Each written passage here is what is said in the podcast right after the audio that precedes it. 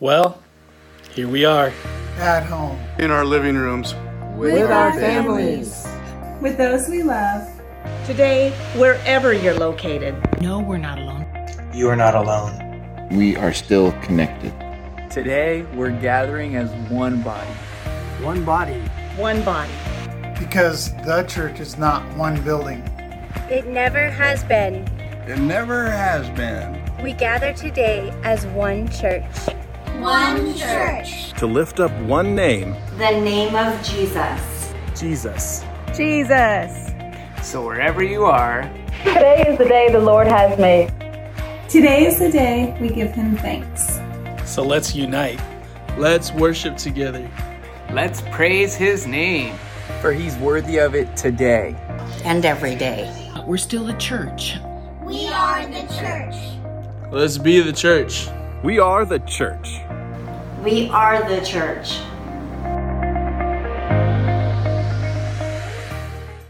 Good morning, Grace Church. Thanks for tuning in this morning. So glad we get to gather together in the name of Jesus to lift him above every name, to lift him above every situation. So this is good. It's good for every one of our souls, and it's good for the, not just us, but the people around us too. So let's be the church this morning. Let's stand up. Let's celebrate our God together. Amen. Come on.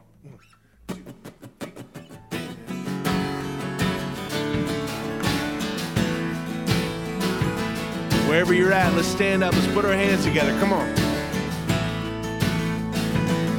The weapon may be formed, but it won't prosper. When the darkness falls, it won't prevail. Cause the God I serve knows only how to triumph.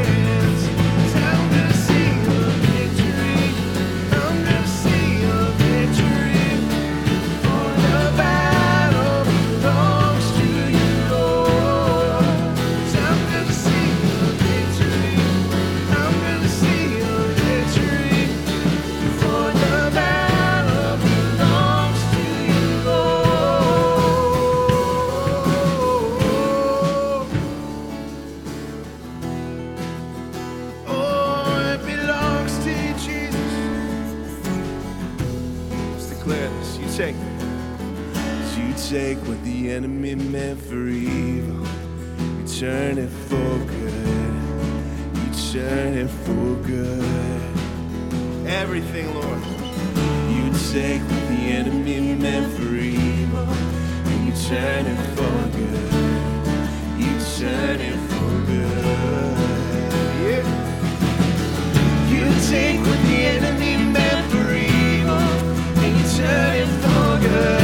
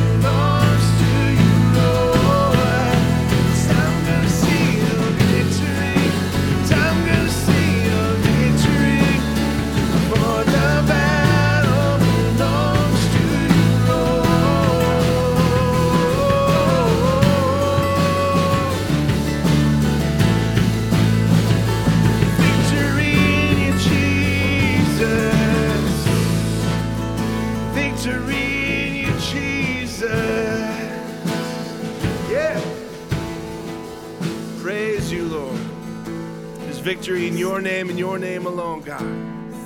We stand in your strength this morning. We stand in your grace this morning.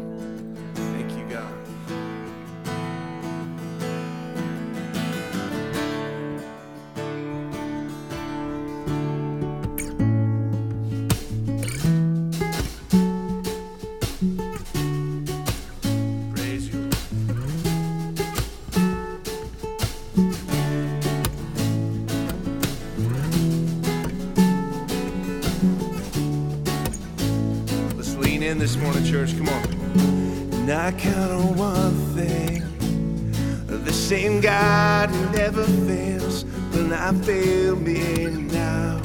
You won't fail me now in the waiting. The same God who's never late is working all things out, working all things out. Oh, yes, I will.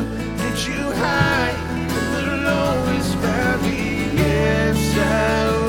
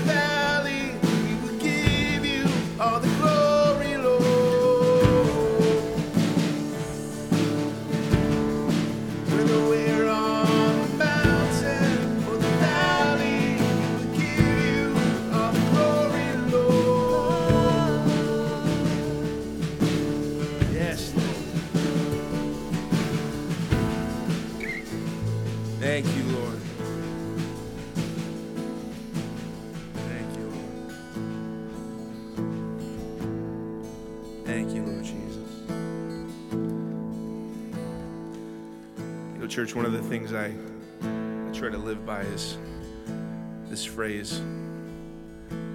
Um, said it a lot over the years. I said, "Don't let your circumstances define your worship, but let your worship define your circumstances." And uh, we got circumstances. We're in the middle of a lot, just as people. And uh, I just want to challenge you this morning as we sing this last song let worship be at the forefront this morning. Let worship be at the forefront. Put God above everything this morning and watch Him change things. Watch Him change your atmosphere. Come on.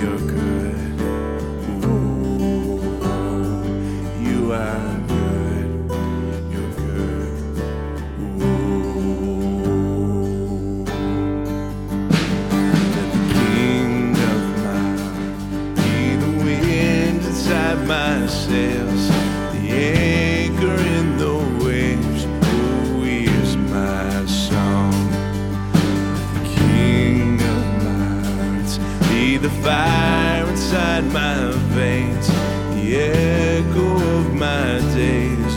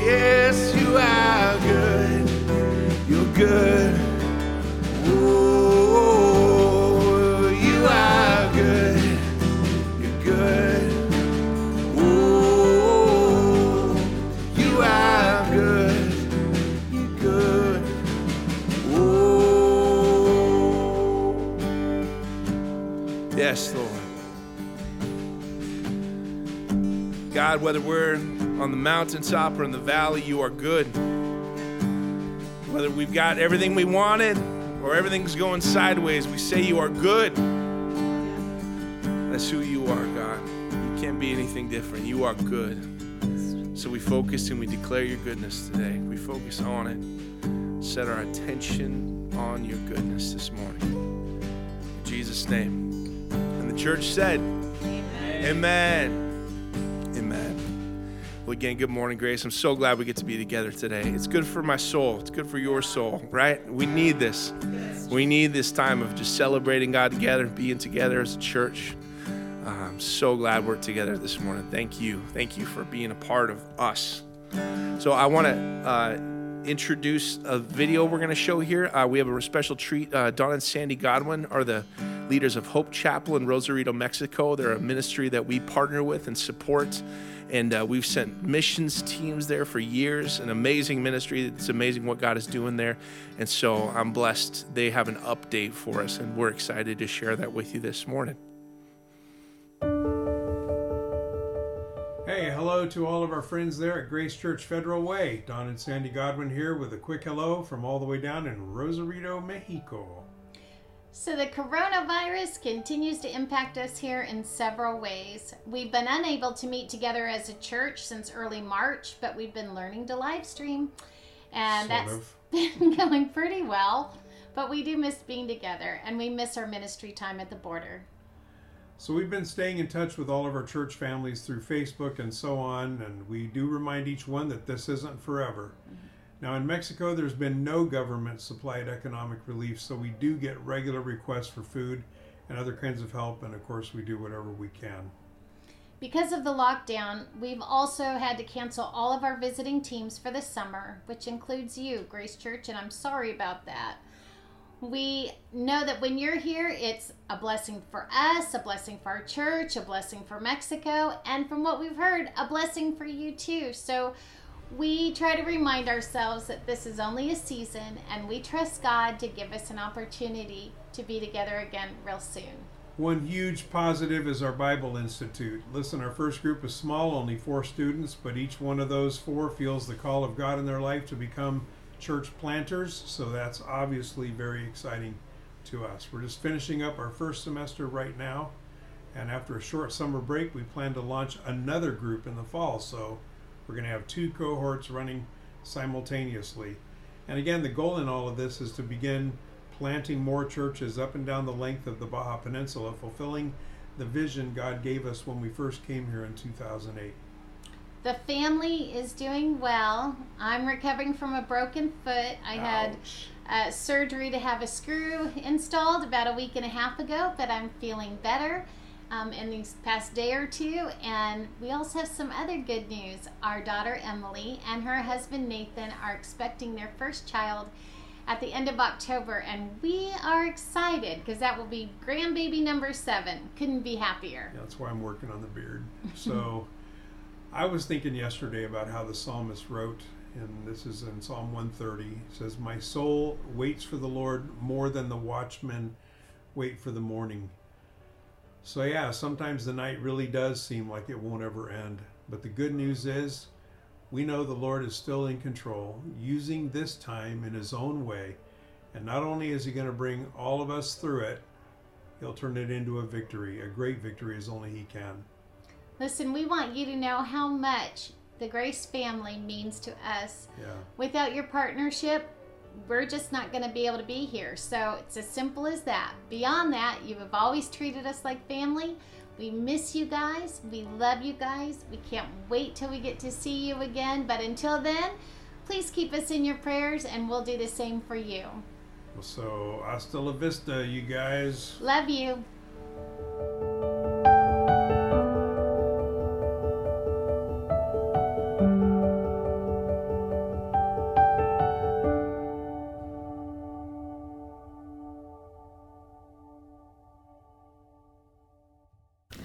Grace Church. So good to be with you this morning. We're going to continue in our time of worship through our tithes and offering. Will you join me as we pray?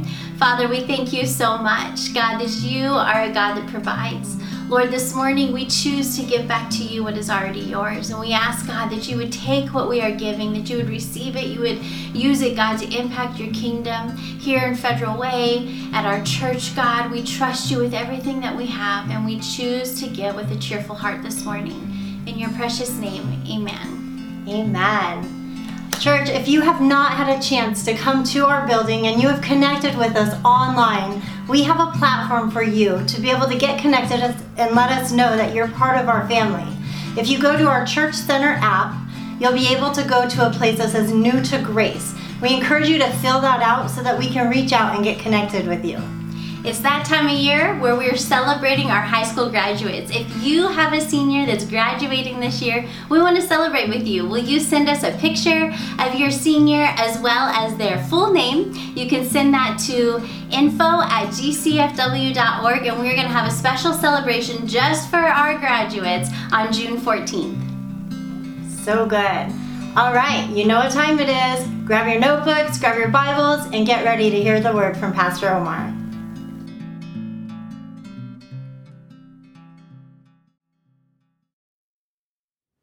Hey, Grace Church family, it's so great to be with you today.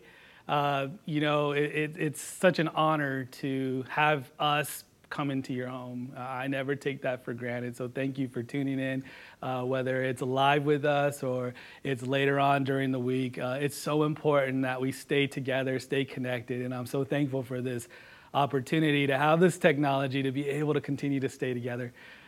Well, you know, I come to you today with, uh, with a bit of a broken heart and a grieving spirit over the senseless death of George Floyd. You know, many of you have seen what has happened with your own eyes. It was hard not to. And I know that for many of us, it elicited a lot of emotions. At least I know it did for me you know, emotions of, of anger and deep sorrow because of the degree of violence that this man had to endure. You know, angry that people stood and watched, and anger that our justice system seemed too slow to respond and to react. Anger that good police officers are now looked at as the enemy or mistrusted. Anger that it happened because of a few evil men. Anger the fact that this week it was George Floyd, and last month it was Ahmaud Arbery, and knowing that there is many, many other African American people who, uh, whose stories haven't been heard, but knowing that it still happens, it still happens every day. I was broken, and I want to tell you that my anger was not towards a person or a people group, it was aimed towards sin the nature of sin and how it has broken and has divided our world for too long. You know, racism and evil and murder, they all come from the same place. Jesus talked about this. He said that it all comes from the heart. And the only hope that our world has is to have true transformation of the heart. And we know friends, we know that that could only happen through Christ and Christ alone. That could only happen through the transformation power of the gospel. Because the Bible tells us this it says that, that through that transformation, through the new life, through what Jesus did for us and offered for us, that there is this transforming power that it can change a heart. The, Ezekiel says that God's work is like taking a heart of stone and turning it into a heart of flesh. That's my hope. That's our hope. But the reason why many of us were shook by, by all that transpired this week is because I believe that as God's people, there's something inside us. There's something that happens when we, when we see injustice happen. We grieve in our spirit. You know, the Bible tells us in Proverbs 29 7, it says that the righteous care about the injustice of the poor, or those that are marginalized, or those that do not have a voice. It says that the godly people should care about that. It says, but the wicked have no such concern. See, we know this reading throughout scriptures that God is a just God. God is a God of justice.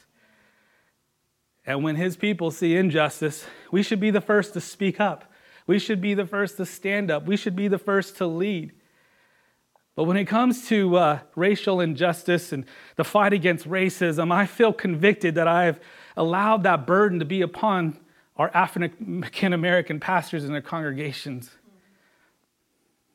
But not anymore. I believe that we are rising up as a church together, united on this front. And my hope and prayer is that we would stand up and we would be united. Now, I know, I know, this could be a daunting task. I know, I've been wrestling with that because many of us do not know where to start. And oftentimes we end up doing nothing simply because we don't know what we can do. You know, I, I had a totally different message set up for this weekend. I, was planning and preparing. I mean, I, I saw what was happening earlier this week, and I just I couldn't shake off the burden of wanting to connect with our church to really figure out how do we respond as a church. And, and the more I was trying to go one way, I felt the Spirit of God bring me this way and saying that I needed to take a pause and that we needed to take a moment today to respond and, and to learn how to respond in the right way. Not a response dictated by, by my feelings. Because if I'm honest with you today, my feelings and my emotions, are, I'm still working through it. I'm still processing through it. However, what I feel like what I want to do today is bring us along to what I do when I feel overwhelmed with grief. And what I do is I go to the Word of God for the answers. I go to the Word of God to bring me comfort. I go to the Word of God to give me direction. And so that's what we will do, is that we're going to cling to the Word of God.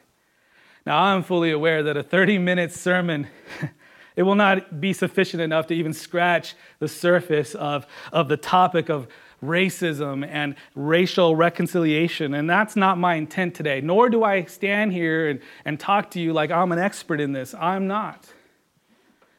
But I will say this that anytime we, we bring up this topic, it, it needs so much more. Like my experiences is this is that the best forum for this subject is through a series of continual discussions and dialogue given by a diverse panel of multiple voices speaking into it. Spaces in which you could have dialogue with the speakers. I mean, anytime I've had those experiences, I've always walked away feeling like true change occurred. Now, I've had I want to tell you that this week I've had many conversations with people who are on the front lines with years of experience of working in this teachings of racial reconciliation both locally and nationally. And we are preparing to bring try to bring these teachers to connect with these teachers to help facilitate these kind of discussions with members here at Grace Church. And so I'm really working towards that and I believe that we will be offering that in the near future because we are committed. And I want to say this again if this is your home church, I'm telling you, we are committed to be a church that will be forward thinking, that will be wanting to educate and implement avenues to continue this work of racial reconciliation in our own community. But today, as your pastor, I want to tell you that I'm choosing today to be transparent with you by sharing my heart. See, my intention is to mourn with those that are mourning today. We have many in our own church community that are hurting right now. And if we are to be the church that the Bible describes, and when those are, are hurting, we should feel the pain. We should feel and have empathy for them when they are hurting. When they are wounded, we should feel. And I want to tell anybody today that is grieving right now that you, you're, you're working through that. And, and maybe you have a mix of emotions. Maybe you're angry. Maybe you're scared. Maybe you're discouraged. I want, to, maybe you're all three of those emotions. I want to tell you that you're not alone. You have a Grace Church family that is standing with you right now. We're standing alongside you. And we know that in our congregation, we have African American brothers and sisters. We have people that are married to African American and, and, they are trying to work through this. We also have people in our congregation that are in law enforcement and, and are married to people in law enforcement, and, and they carry this in a very heavy personal way today. And I want to tell you that we understand and we are standing with you. We're here to support and be with you. See, oftentimes as Christians, we seem to kind of just stuff a lot of these things in. We don't, because we don't know how to deal with these emotions. We don't know how to deal with these issues and how they trigger us and how they work through our lives. And we just, we try to bury it deep because it just feels weird that if, can I be a Christian? Could I really be a person of faith when I'm struggling in these areas? And we don't want to admit it. So we try to bury it in. But the Bible, I'm so thankful for it because it gives us a roadmap on how to work through those things. Through the Word of God. And as I read the Word of God, from cover to cover, I always see this theme in there. And the theme is this is that we can trust God's judgment. We can trust God that He is a just God and that He brings justice, that He is righteous. And that we have to understand that when we need justice, we turn to God first. You know, Romans 12, 17 says this it says, Never pay back evil for more evil. Do things in such a way that everyone can see that you are honorable. Do all that you can to live in peace with everyone. Dear friends, never take revenge. Leave that to the righteous anger of God. For the scripture says, I will take revenge, I will pay back, says the Lord. Friends, here's the thing is our responsibility as children of God, as the church, is not to seek revenge. We need to learn to respond. How do we respond? We respond in the power and the presence of the Holy Spirit. If we call ourselves Christ followers, then what that means for us is that we are we have the Holy Spirit in us, and the Holy Spirit in us is he, He's a great reconciler, and He wants us to be people that can be reconcilers with Him. That's why the Bible tells us the blessed are the peacemakers. We ought to be peacemakers. I'm telling you, friends, the world is watching the church and how we are responding right now.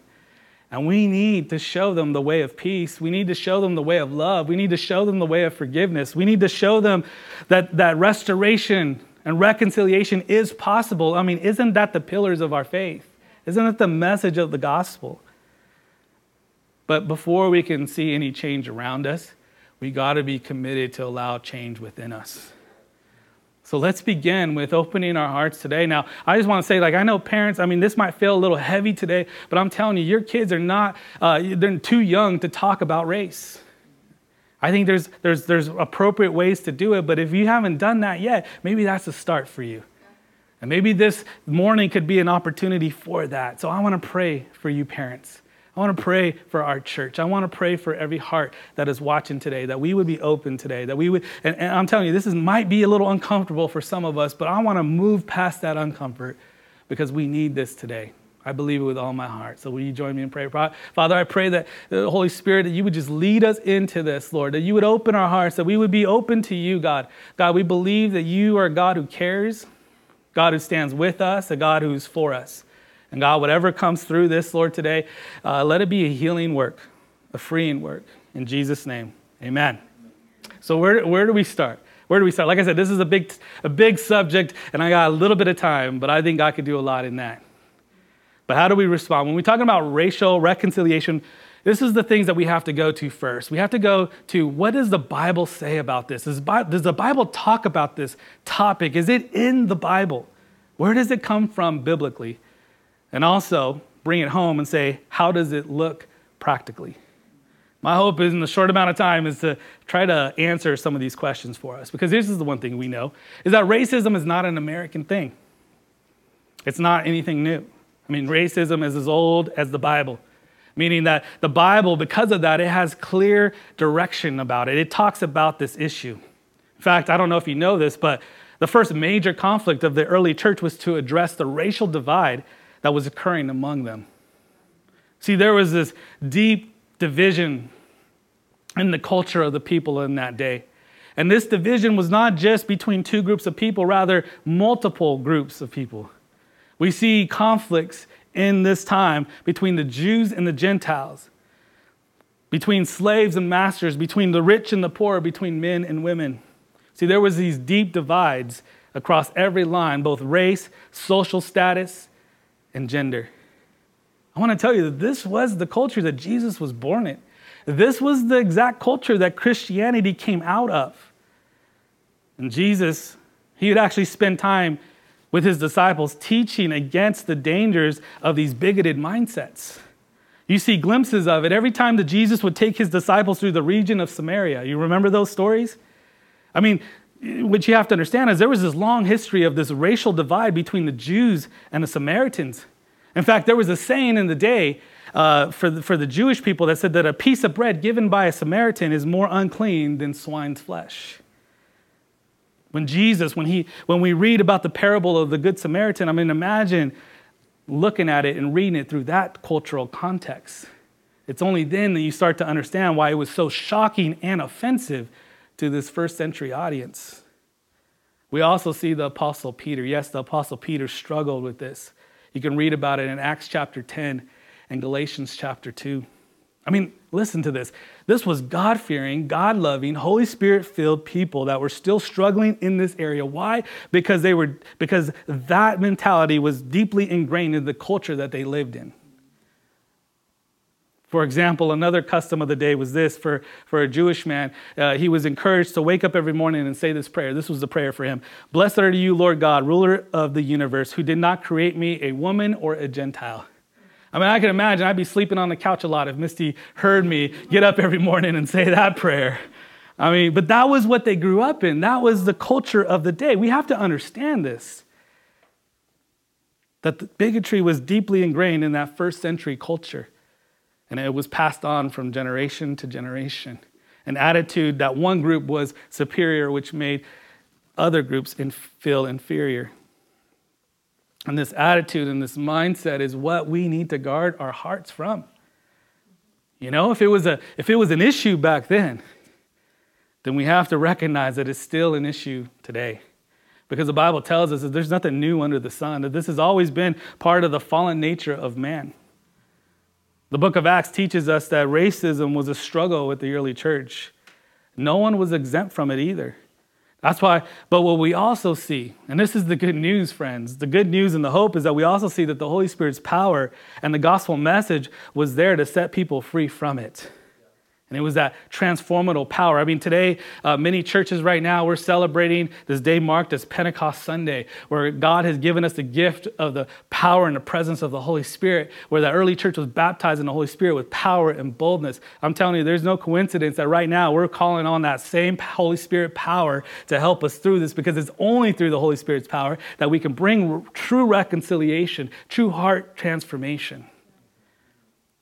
But as you look at the history of the early church, as they begin to grow and as the gospel began to spread, church congregations began to be populated with many types of groups of people. No other time or no other groups allowed this type of mixing of different people. Christianity began to be marked by this cultural shift of unity among the nations. I mean, you got to understand that. Now, do you think that it brought conflict? Do you think that it brought tension? Do you think that it brought controversy? Absolutely.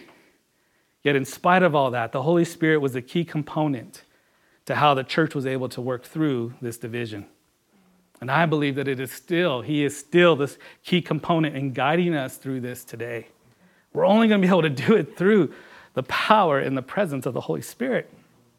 It cannot be a man made thing, it's got to be heaven given. But there is one thing that must happen before we can experience the Holy Spirit's power in the midst of division. The first thing we need to do is we need to admit that it is still a problem today. See, I don't believe that it is a black or brown or white issue. I rather believe that it is a people issue. It's a hard issue. And to begin the, the hard work of transformation, it has to begin with our hearts first. We first have to admit, number one, that it exists. And secondly, we need to admit that it has influenced all of us. See, we all have parts of our backgrounds that have allowed us to carry some bias towards certain groups of people. Can we do that? Can we be honest with ourselves and admit that?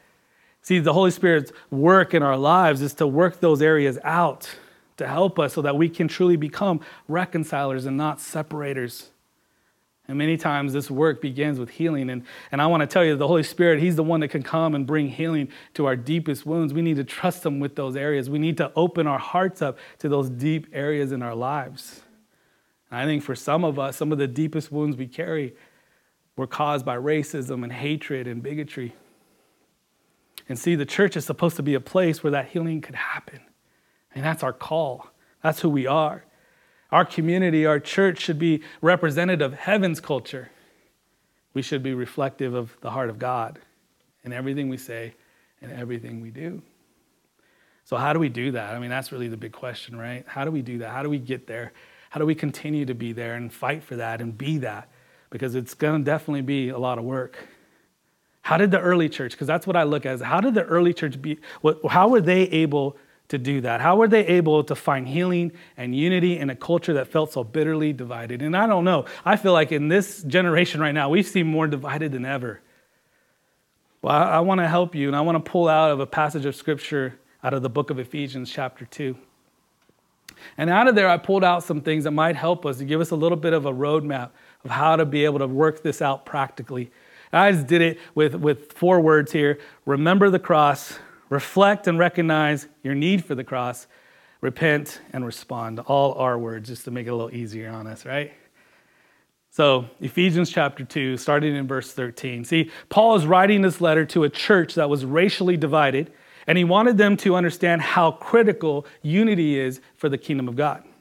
So that's kind of his intent here. And this is what he says. Verse 13, he says, But now you have been united with, Jesus, with Christ Jesus. Once you were far from him, but now you have been brought near him through the blood of Jesus. See, we see right there that the work of Christ was to reconcile us back to the Father. That's his nature, that's what his mission was. It says, verse 14, For Christ himself was, has brought peace to us. He united Jew and Gentile into one people. That's huge. You got to know, that's huge when in his own body on the cross, he broke down the wall of hostility that separated us. He did this by ending the system of the law with its commands and regulations. He made peace between Jew and Gentiles by creating in himself one new people from the two groups. Together as one body, Christ reconciled both groups to God by means of his death on the cross. Listen to this. And our hostility towards each other was put to death. He brought the good news of peace to the Gentiles who were far away from him, and peace to the Jews who were near. This is the best one right here. It says, Now all of us, all of us can come to the Father through the same Holy Spirit. There is no second class citizens in heaven. Amen. There's no second class citizens in God's eyes. We all have the same Holy Spirit, the one Spirit, full of the Holy Spirit. This is because of that, of what Christ has done for us. In other words, Christian unity is only possible through the Holy Spirit because of Christ's work on the cross. So we need to remember the cross because it was on the cross. You know what he did? Jesus not only built us a bridge to the Father, but he also tore down a wall of hostility that we had for one another. See, the work of the cross is both vertical and horizontal. A lot of times we forget that and we make our relationship with God so vertical. It's all about us and God, us and God. And we have to remember that your relationship with God is connected to your relationship with other people. That's why Jesus says that the greatest command is this is to love God with all of your strength, all of your heart, all of your mind. And he says in the second commandment is just as equal to it. And it's love your neighbor as yourself. And when Jesus was talking about this, someone came to him and said, Then who is my neighbor? And Jesus answered that question by addressing the racism and the prejudice towards a group of people in that day. Remember that story of the Good Samaritan? Man, it ruffled some feathers. See, the Samaritans were those people in the eyes and the hearts of the people that Jesus was talking to. Let me ask you do you, do you have those people in your heart and your mind? Because that's who Jesus says is your neighbor. Now, I know my audience right now. I know who I'm speaking to. You know, most of you love Jesus. You know, you're watching today because you want to learn and understand how to follow Jesus. You just got done worshiping Jesus. Okay, I, I know, I know who you are. And you might be thinking, you know, I, I, don't, I don't have any hatred towards people. I have no prejudice towards people. I mean, you might even just hear this this moment and feel like that's a little offensive to you. But I have to ask you to dig a little deeper in yourself right now and wonder have I been influenced by culture? Have I been influenced by the background that I grew up in? Do I stereotype other people? Do I, have I allowed that stereotype that I hear and that I've been accustomed to, do I let it shift my worldview? Am I more comfortable with a certain group of people and am I less comfortable with another group of people? Wow. I want to tell you, this is way beyond race. It can be people who vote differently than you do. It, it could be people who live on other parts of the country. I remember uh, growing up here, coming from California. I remember coming into Washington, you know, and, and I started hearing a lot of comments, bad comments, negative comments about people from California here in this state. Huh. Surprising, huh? And I remember I started hearing that talk, and I was even embarrassed to tell people I was from California because I knew it would get a negative reaction. Sometimes people have negative reaction towards people from the South or the Northeast. I mean, those are the type of things that we need to really consider because we've allowed that to be in our hearts and in our minds because it plays out in our culture. But we're not like that. We shouldn't be. Are we feeling uncomfortable? Do we, do we not include the people that have a different belief or different faith than we do? You know, the apostle John talks about this in his writings. 1 John chapter 4, verse 20 says, If anyone boasts that I love God and goes right on hating his brother or sister, think of it, nothing of it because he's a liar. If he won't love the person he sees, how can he love a God he cannot see? The command we have from Christ is blunt. Love God includes loving people. You got to love both. See, loving God should impact our love for others. Now, here's the thing is this was actually happening in the early church.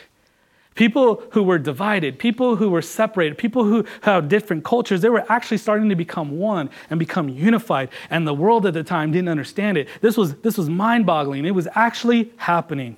And this was a mystery to the ancient world so how is this possible see this gives me hope because i see that it was played out in that early church we have proof of it actually happening and we see it in our day, but we have to continue to fight for this and allow the Holy Spirit to do his work because it was through the Spirit. But there's also another thing, there was some, and through the Spirit is this is that the cross, it was all about the cross because the cross makes the difference, right? The cross is the, is the, I like to say, the great emulsifier. You might say, what is a emulsifier? What is that? Well, I learned what an emulsifier is through watching the Food Network. All right? An emulsifier is this ingredient that you add to two ingredients that don't mix well. And, and, and, let me give you an example. It's like mayonnaise, right? We know mayonnaise, uh, some of the ingredients is oil and vinegar, and we know oil and vinegar do not mix. So what do you do? You add an emulsifier, and that's egg, right? And you blend that together, and it becomes something new. Paul's saying that God provided us a great emulsifier of groups of people. Ephesians says that the emulsifier was the blood of Jesus. The blood of Jesus brought two different races, cultures, gender, age, backgrounds together to become one people. The blood of Jesus gave us peace with God, and it also offers us peace with each other. The only, only, this only works, though, if we do not abandon the cross and the message of the cross, because I want to tell you that the cross is the great equalizer. See, we are all sinners in need of grace when we look at the cross.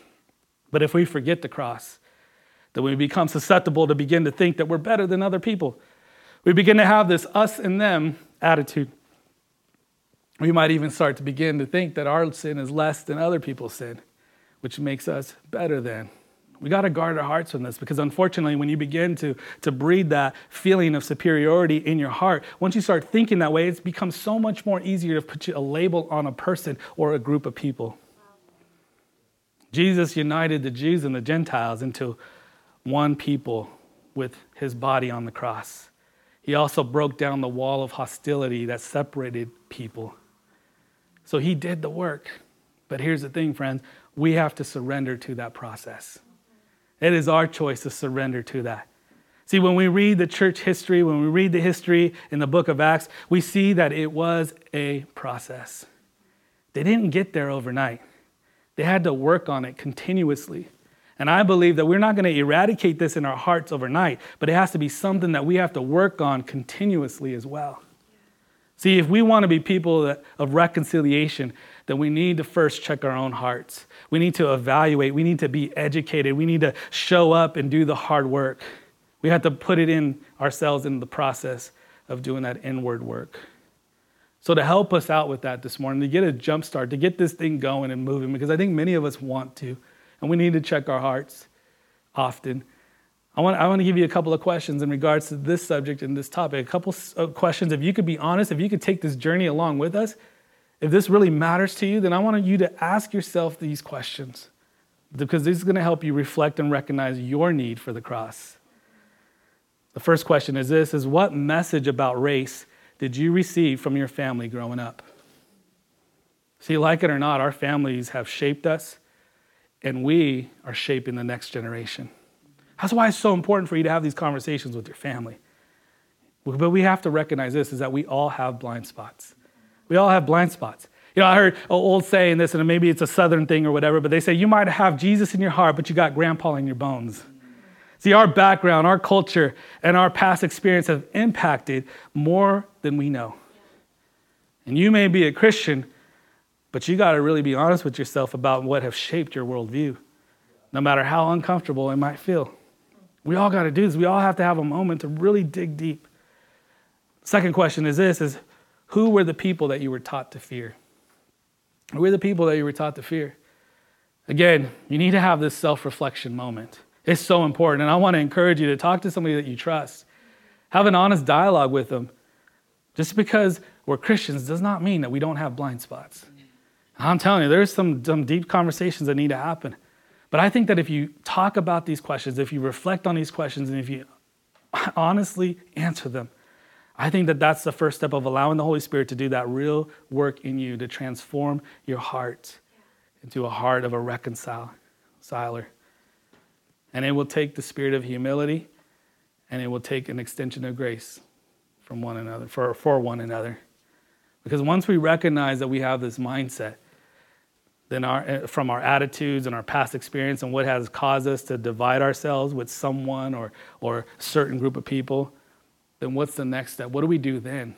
Uh, once we recognize it, we have to bring a heart of repentance before God. Remember, racism and, and, and bigotry and prejudice, it all comes from a heart of pride, doesn't it? See, when we, ch- we can change that by having a heart of humility. And I'm not talking about false humility that says, oh, woe is me, I'm a terrible person, but I'm talking about real humility that says, God, I can't do this without you.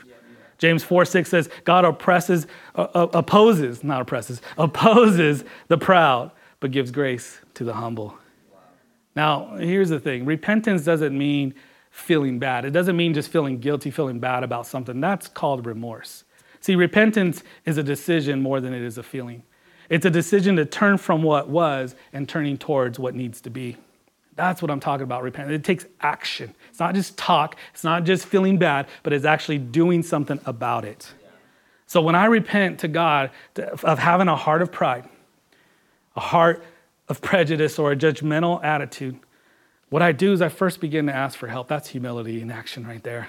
I say, God, I can't do this without you. And then as I do that, I trust the word of God. It says that when I do that, He's faithful to forgive me, and I find forgiveness. And I also find grace to help me do the hard work of trying to live a different way, allowing God to renew my mind each day. See, we have to be a church. A church community is not afraid to do the hard work of self reflection and repentance for the sake of unity. Even if it's hard and even if it's uncomfortable. Now, I want to say this too. When I talk about Jesus making us one, I'm not talking about uniformity, okay? I'm talking about unity. See, I believe that God, God loves diversity. I mean, I believe that with all my heart. God loves diversity. God is not colorblind, and neither should we. There's beauty in diversity. I, I love the different cultures. I love the richness of what God did when He created mankind. I don't believe the goal for a Christian is to be colorblind. Not only is that impossible, but I think that it's actually harmful. See, a colorblind mindset says this is that it says that you don't, you don't, I don't, I don't notice someone because they don't look like me, therefore I won't take time to understand their differences. Being a Christian means that we carry the heart of God and we strive to blend together and be united with one another. Yeah. But allowing the Holy Spirit to do the hard work, the deep work of reconciling our hearts with Him and with each other, one conversation at a time, one healing moment at a time.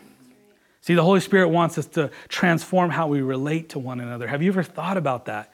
Not just, just in our little circles, but to the world. And, and, and, we see that God loves diversity. He created diversity. I had a conversation with somebody who just lost a loved one, and, and one of the questions that they had was, was Would I recognize my loved one when I see them in heaven? And I got into a conversation about ethnicities, and I said, Of course, because I believe that you're still going to be the same ethnicity uh, in heaven as you are on earth. And I'm pretty excited about that, you know? And, and, and, he's never thought of it that way. He's like, Oh, I just thought we, I don't know what I thought. He goes, I just didn't think that was there. And so I pointed him to a passage of scripture that I want to point to today is that when I see the diversity of our people on earth, I see that it's an absolute, uh, uh, uh just a display of God's, God's creative beauty in all creation. How do I know that diversity continues in heaven? It says this in Revelation 7, 9, and 10. It says, After that, I saw a vast crowd, too great to count, from every nation and tribe and people and language, standing in the front of the throne before the Lamb. And they were clothed with white robes and held palm branches in their hands, and they were shouting with a great roar. They had one voice, unified under one thing. And what was the one thing? It says this salvation comes from our God who sits on the throne and from the Lamb. They were united under Christ and his finished work on the cross. You know, we've been doing our essential series lately, and we've been talking about heaven on earth. We said that, that we have access to heaven, and that that's the perspective that we need to have through all things, in all things. And the eternal perspective is this is that God wants a multi-ethnic family. And I just been my prayer, I, especially this week. I said, God, I'd pray that prayer, Lord, let your will be done on earth as it is in heaven. We see that that's a glimpse of heaven, and I want to see that on earth. And our churches need to reflect the heart of God. You know, Galatians 3 26, it says this it says, For you are all children of God through faith in Christ Jesus. And all who have been unified with Christ in baptism have put on Christ like putting on new clothes. In other words, there's a new way to live in Christ. Says, There is no longer a Jew or Gentile, slave or free, male or female, for you are all one in Christ. Let me tell you, when Paul wrote these words, I'm telling you, it shook the first century. It wrecked the Jews and the Gentiles' worldview. Never before in the history of humanity did someone ever be bold enough to declare equality between the races and the classes and the sexes. The gospel of Jesus and his church knocked down every divided wall unity in Christ. Listen to what it said every tongue, every tribe, every people united under the banner of Christ.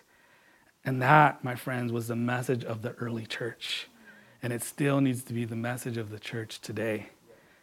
And if the early church, if they had to work out this issue, because it was an issue. I'm telling you, if they weren't allowed, or if they weren't able, if they weren't responsive to the Holy Spirit to work out that issue, none of us would be here today. but they did. And they didn't wait for their government or their ruling authorities to lead them into it. Actually, they were persecuted because of it, because they started with doing it among themselves. And they continued to keep that as the forefront of their gospel message that they preached in their own communities. And it wasn't just lip service, it was life service. It was how they lived among the people that really made people understand that this has got to be a real thing and how is this possible? We need to do the same. Because why? Because now we're the ones in charge of the gospel for this generation and for the next. And we're going to need the power and the presence of the Holy Spirit to lead us in that. In order to do that, we have to remember the cross. We have to reflect and recognize our need for the cross. We have to understand that we do have blind spots and we need to work through that because that's the sinful nature part of us. And part of it is to recognize it and to work through that. See, we cannot expect the Holy Spirit to, to come and help change our community if we're not allowing Him to change us first. So we need to have this heart of repentance. See, prejudice is not, it's impossible to see through the mirror, right? Can't see that when you look in the mirror because it's usually buried in the heart. And so the way to really work this out is that you got to be like the psalmist when he said this in Psalms 139, where he says, Search me, O God, and know my heart. See if there's any offensive way in me, and lead me in the way everlasting. I don't know if you've ever asked somebody or brought somebody in, maybe a person of color or whatever, and you said, Hey, was there anything offensive that I said? Would you be willing to have that conversation? Would you be so bold to sit across somebody and ask that question and receive the answer? Maybe it might be uncomfortable. Maybe it's just, oh no. And, and maybe if you've been on the other end of that, and, and, and would you be bold enough to, to share your answer? Is there enough love and mutual respect and, and grace in that relationship where you could have those conversations? Because if we don't have those conversations, I'm telling you, then I don't believe that real transformation can fully occur. But this is what we stand on. This is what the Holy Spirit will bring into a community if we really believe this stuff. If we really allow God to work in the way He wants to work. But it starts with us. It starts, that's the only thing that we can do and how we should, should respond on the first step. The last thing that I want to leave you with is, is that we need to not just react, but we need to respond. See, a reaction is something impulsive, right? We just we just do something real quick, like like posting something on social media. And I'm telling you, there's nothing wrong with posting that. I think a lot of us reacted that way because of what we saw and what we heard, and there was a quick reaction. And there's, like I said, there's nothing wrong with that. Let your voice be heard. But a response and responding is thinking through the follow through. Responding is being committed to the change that you want to see. And so we have to learn that we have this demands a response, not a reaction. So, the final question for you, and this is what I want to close you out with, is what I want to end it with, is what can I do this week to take a step towards unity? Can we do that? Can we, can we open up our lives? Can we open up our hearts? Can we open up this part of us and say, what can we do this, this week? What could be my first step? And I think it starts out with, with asking questions with having conversations, with bringing people in your life that, that, that, that maybe have a different background than you and, and bring them in and, and talk with them and share your heart with them and listen to them. Think about what they said and what they shared. Maybe instead of posting a political or divisive post on Facebook, maybe it's all about meeting with somebody face to face. Maybe it could be over Zoom right now because we're trying to be careful. We also must not forget the many men and women who serve in our police force. The many who have continued to serve with integrity. You know, my little brother is one of them, and I'm so proud of him. And I know there's many in our congregation that, that, that serve selflessly I'm telling you that uh, I've been able to work with a lot of these, these, these police officers in our own city. We've done events together, we're partnering together, and I've been alongside them. And I'm telling you that there are some of the most compassionate people, some of the most faith, uh, selfless people that I know. And we need, to, we need to protect them, we need to pray for them, we need to cover them, we need to support them, and we need to continue to pray for their safety because we have to stand united. We want to be known as reconcilers in this divisive culture. So, will you choose today? Will you choose to be one? One that would be so bold to step out and to remember, to recognize maybe some things, to repent of those things, and to respond with a commitment to be part of the change. I mean, that's really what it's about. And when you do this, I believe that when you do this, there'll be some healing that comes, healing that comes into our nation. But the church has to rise up in this moment. So wherever you're at right now, can you grab if you can grab somebody's hand? We're gonna pray because this is important. We gotta we gotta bring this before God. Everything that I said, I know I said a lot. I know it's heavy. I know there's a lot going on. Maybe some lot of things stirred up in you. But I'm just gonna believe that the Lord knows exactly where you're at, and He's gonna help guide you into this next step of this action step, this response moment, and then do it as a family. So let's pray. Let's Lord, we just lift up everyone today feels broken because of this, Lord God. And I pray, God, that, that in that brokenness, Lord God, that you could still get through, God, that you could still come and that you would heal the brokenness, Lord. Not only with what we feel, but what we see, God, and what we see in our communities, what we see in our nation, God. It is, it is broken, it is in need of you, and you're the only one that can come and heal. We believe that it's your gospel message that will come and make transformational uh, ha- transformation happen. But God, we're asking together as a people, as a body, God, we're saying, Lord, start the work with us first. Work it in me, God. Show me, God, if there's any way in me, God, that is offensive or wicked or anything that I've picked up along my life, God, that we know does not honor you, does not love my neighbor. And I pray, God, that that would be released to you, God, that that would be something that I allow you into my life to renew my mind and to renew my heart with. And I believe this is possible through the power of the Holy Spirit. Teach us, God. Show us the next steps. Show us to continue to fight the good fight, Lord. To help be a voice, to help stand true to what the gospel says we are. And that's peacemakers, reconcilers, those that can bring hope to a hopeless situation. We want to be your messengers, God. So teach us and show us. We love you. We're together. We're united in this. We pray protection over all those that are out there serving and protecting our communities, God. We pray a covering over them today as well. Be with them and their families. In Jesus' name, amen. Thank you, friends. Thank you for letting me have the time today Pray that you reflect on this. Hey, if you want to talk more about this subject or you have some more thoughts and comments, please don't hesitate to reach out to us. I'd be happy to hear from you and talk to you and dialogue more with you. Continue to pray. Uh, Tuesday night, we have prayer meeting at 6.06, so we want to see you there. We definitely got a lot that we want to bring before God. We love you. God bless you. We'll see you next week. Hey, as you are continuing to uh, get into the Word, reflect on the message, we want to hear from you. You can email us, you can uh, text the number on the bottom of the screen. Also, if you have those high school graduates, don't forget to send in their name and a picture to info at gcfw.org. We love you. We cannot wait to meet with you again in person. Until then, keep joining us every week. We'll see you next week.